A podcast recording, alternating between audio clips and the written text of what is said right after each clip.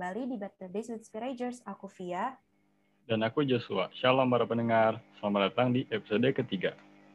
Pada episode kali ini, kita akan membahas seputar dunia pendidikan nih. Kayaknya kalau bahas tentang ini gak mungkin cuma kita berdua ya, Josh. Bener banget. Akan ada siapa nih ya yang akan menemani kita hari ini sharing-sharing tentang dunia pendidikan. Hmm, ada siapa ya?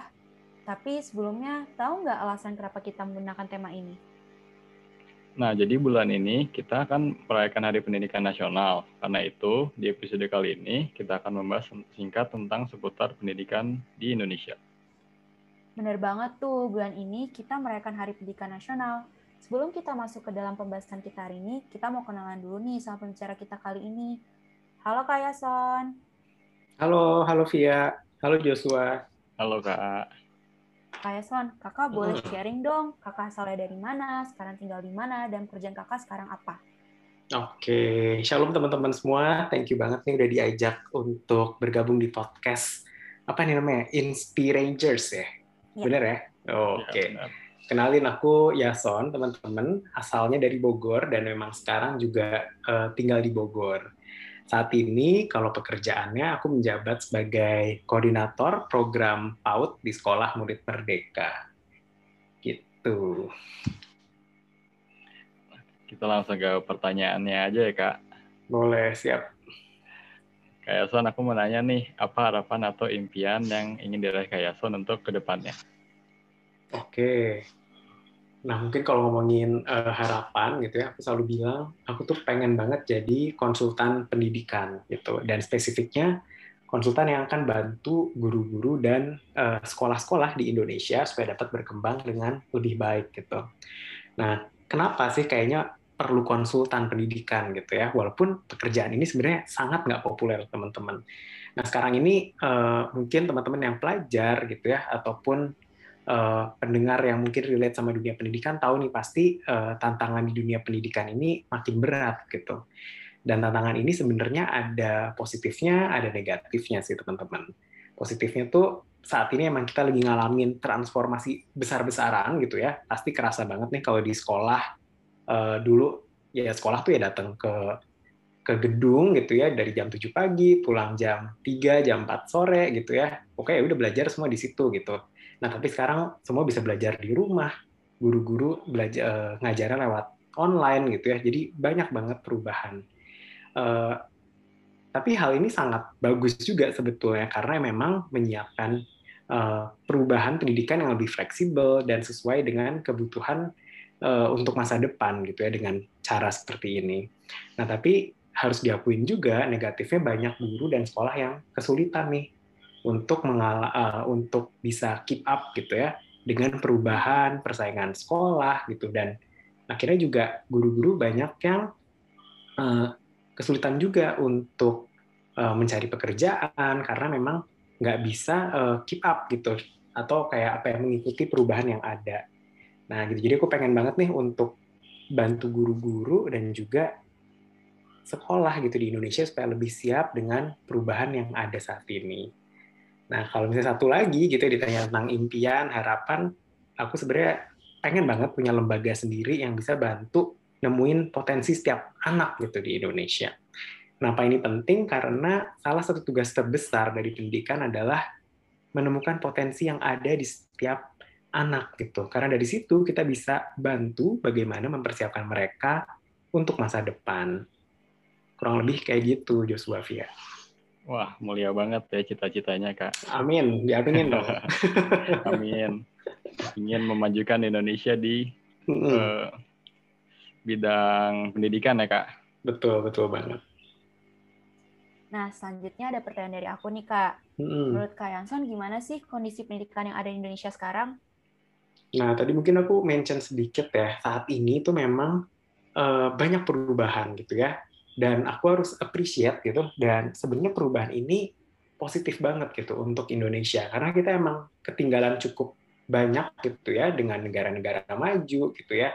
Dari secara prestasi pun gitu sempat dites dibandingin sama beberapa negara kita tuh uh, rankingnya cukup rendah teman-teman sayangnya gitu. Tapi dengan perubahan yang ada saat ini sebenarnya ini kayak uh, angin segar gitu untuk uh, pendidikan di Indonesia dan juga uh, satu emang di, di, disebabkan dan didorong oleh kondisi pandemi.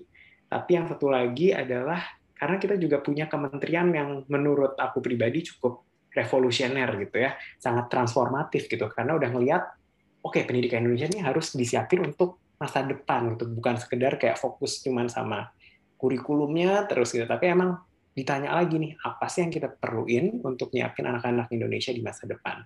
Dan kita udah di jalan yang uh, tepat aku rasa walaupun memang uh, harus diakui juga banyak tantangannya gitu ya nggak cuma untuk guru dan sekolah ataupun kementerian tadi tapi untuk anak untuk murid untuk orang tua banyak yang perlu mereka sesuaikan juga nih dengan perubahan yang ada gitu. Jadi kita perlu banget nih saling uh, support gitu ya dan juga um, terus uh, mendukung itu dan mau terlibat untuk perubahan pendidikan yang lebih baik di Indonesia.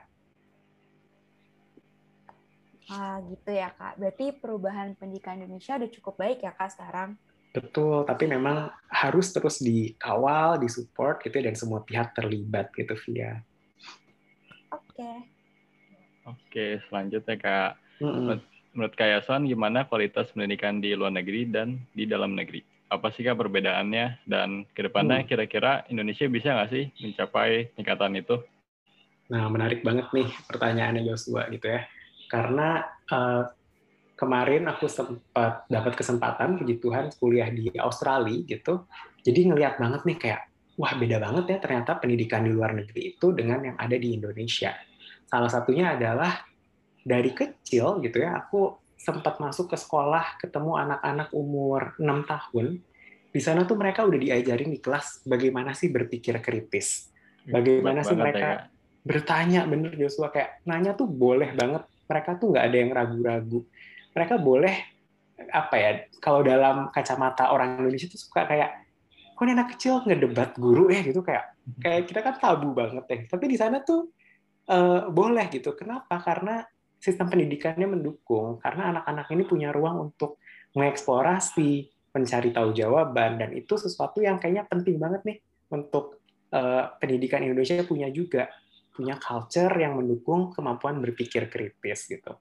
Karena kemampuan ini adalah salah satu uh, kemampuan kunci gitu untuk abad 21 gitu ya.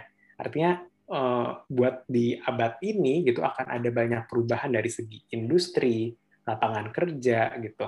Nanti teman-teman habis kuliah juga harus mikirin ini juga. Karena nanti yang dicari bukan sekedar gelar ataupun nilai. Mungkin di zaman orang tua kita dulu punya gelar, ah cukuplah dapat kerja gitu ya. Nah tapi sekarang akan semua orang kayaknya punya gelar nih gitu semakin ke sini karena negara kita makin maju juga.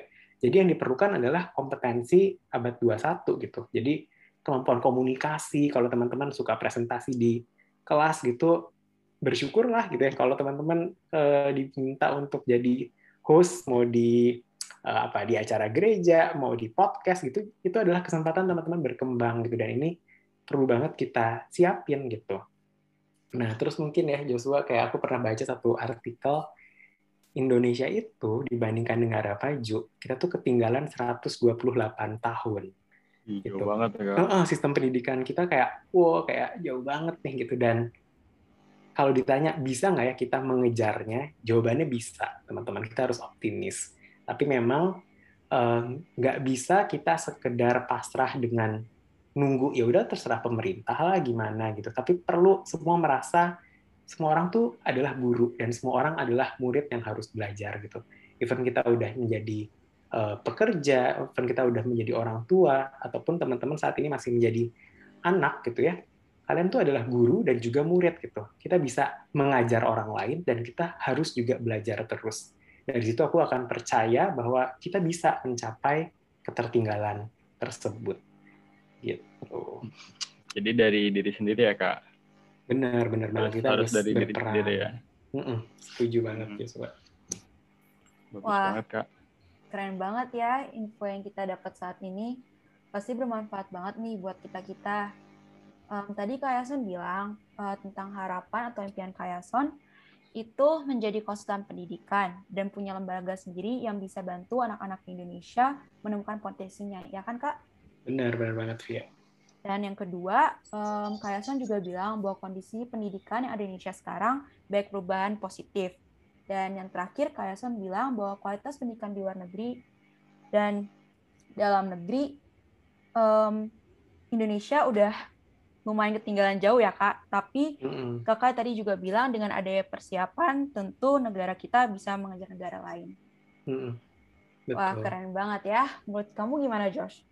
Wah, keren banget. Pastinya sangat bermanfaat dan menginspirasi bagi kita semua. Terakhir nih Kak, hmm. Kak Yason, kira-kira apa sih eh, yang Kak Yason ingin sampaikan ke teman-teman pendengar kita? Pesan okay. apa yang ingin Kak Yason sampaikan? Nah, mungkin buat teman-teman pendengar gitu ya, khususnya yang masih remaja, uh, pengen banget untuk ngajak teman-teman harus selalu berpikirnya ke depan gitu harus siap untuk perubahan besar yang akan ada gitu ya, baik saat ini di tempat kalian sekolah gitu, eh, nanti kuliah ataupun juga nanti ketika kalian mulai bekerja.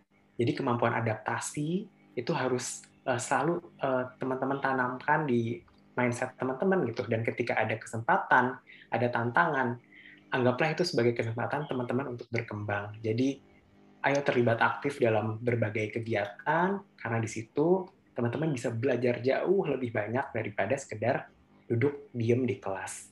Jadi dari situ teman-teman juga bisa menjadi uh, apa ya salah satu bentuk berkontribusi untuk kemajuan pendidikan Indonesia juga. Wah keren banget. Jadi kita harus eksplor dunia ya kak. Kita harus mencoba uh, semuanya ya kak. Benar, benar harus coba positif. semuanya. Itu, iya.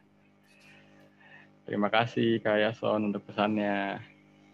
Terima kasih juga Joshua. Terima kasih juga buat para pendengar yang sudah mengikuti kita di episode kali ini. Stay safe and stay healthy. Ingat, kita masih ada di tengah-tengah worldwide pandemic. Tetap ikuti protokol kesehatan dan selalu coba buat sebar kebaikan di masa-masa sulit seperti ini. Aku Joshua. Dan aku Via. Kita berdua pamit undur diri. Sampai bertemu di episode selanjutnya. See you. Bye bye. Bye bye semua. Bye.